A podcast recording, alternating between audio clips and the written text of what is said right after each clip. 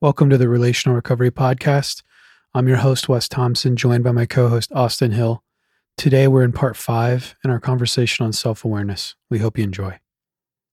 Yeah. And there's a fear, I think there's a fear of um, like oversimplifying knowing who we are because like, because of our, our because of our Christian worldview, a lot a lot of the times, uh, Christian like I'm very I'm guilty of this, where I will identify and my identity gets stuck in this idea. It's like I am a sinner.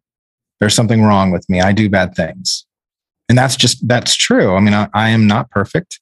I mess up. I I do things I shouldn't do, but that's just half of who I am. Um, and that's where it that's where we kind of make this shift um, that where I think Calvin is is hitting on, or just that idea of knowing God and yourself and how it works together. Um, there's a quote, David Benner. He wrote a great book called "Knowing Your." It's uh, called "The Gift of Being Yourself." It's great. you are not simply a sinner; you are a deeply loved sinner. That's a big difference. Yeah. You realize that I am a deeply loved sinner. That it's still true. I'm it is true. I am a sinner, but that's not all who I am. It's like I am a de- I am deeply loved by God. That's a big difference. So if, if God loves me, there's that.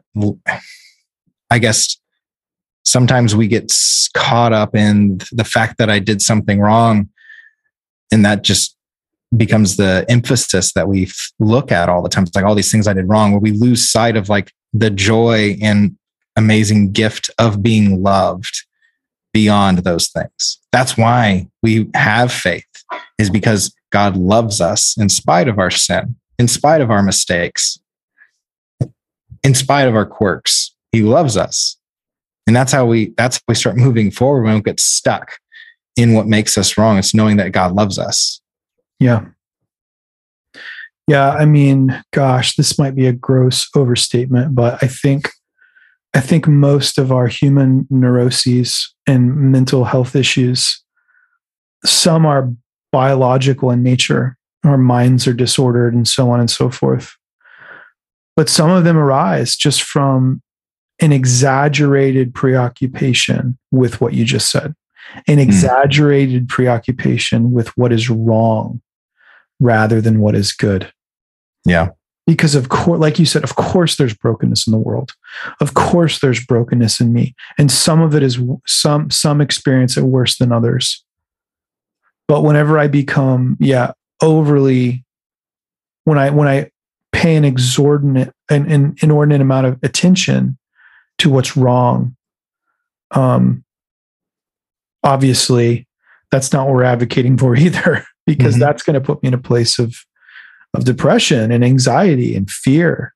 Um, you know, at the very least, um, because you're right, we are we are loved, and the point of self awareness isn't to just love ourselves more, even though that's healthy. To to it's love, a byproduct, yeah, to love being more self aware. Yeah, to love yourself appropriately, because um, self hate definitely isn't going to do you any good.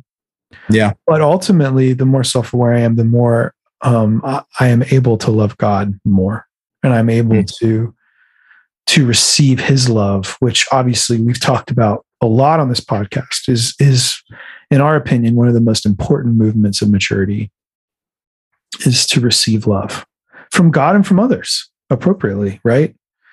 I mean, most of us are scratching away at life trying to make things happen, and all in an effort to really prove ourselves, um, prove our worth, prove our value. When at the end of the day, um, there's power in the fact that, you know, we're loved by God. We're loved. There's people that love us. And if we could accept that and own that, I think it would be really life, life transforming and life changing. So how, how, what kind of uh, advice would you give Wes to how do we start practicing this self acceptance of accepting acceptance or self? Yeah. No, no, no. So like self aware, like we, I think we've, I think we've identified like if we're self aware, we know how we affect others and we understand kind of like how we tick. And there's a handful of like tools that we use in the refuge, whether it's the the Enneagram, which is a personality type test. Um, it's just a tool. It is not the be all end all. It's a tool to get, help us understand each other and ourselves. Um, knowing like whether I trust somebody or not, how I improve, how I build healthy relationships, how I build trust. That's a those are good ways of, around self awareness. But moving from self awareness, like because we're talking about how do we accept God's love or accept the love from others, that being one a really important movement. How do you see that starting?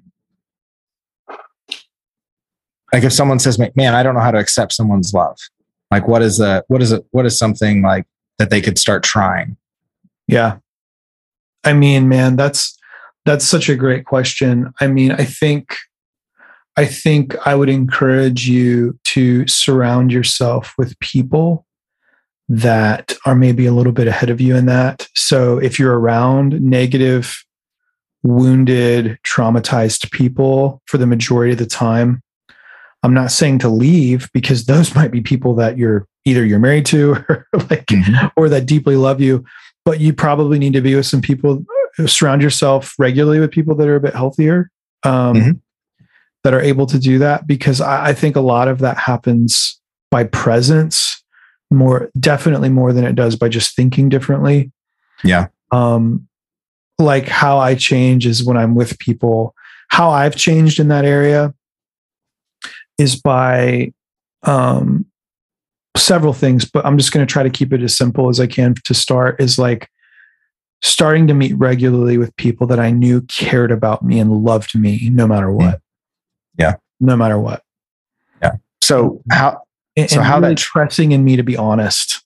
Hmm. Slowly over time, uh, me being able to just be more honest and and for them to to not be shocked by who I was. And it was like that, but not necessarily like not not and also not give me license or like not celebrating my struggles either. Like not saying, "Oh, you're fine, that's fine," but just literally sitting with me, uh, listening to me, paying attention to me, and not being shocked by all of it. Hmm. And yeah. it, was, it was like being in the presence of that, which I think is modeling the presence of Christ. That really, that really helped change me. Thanks for listening to this episode of the Relational Recovery Podcast. We'll be back tomorrow with part six in our conversation on self awareness. We'll see you then.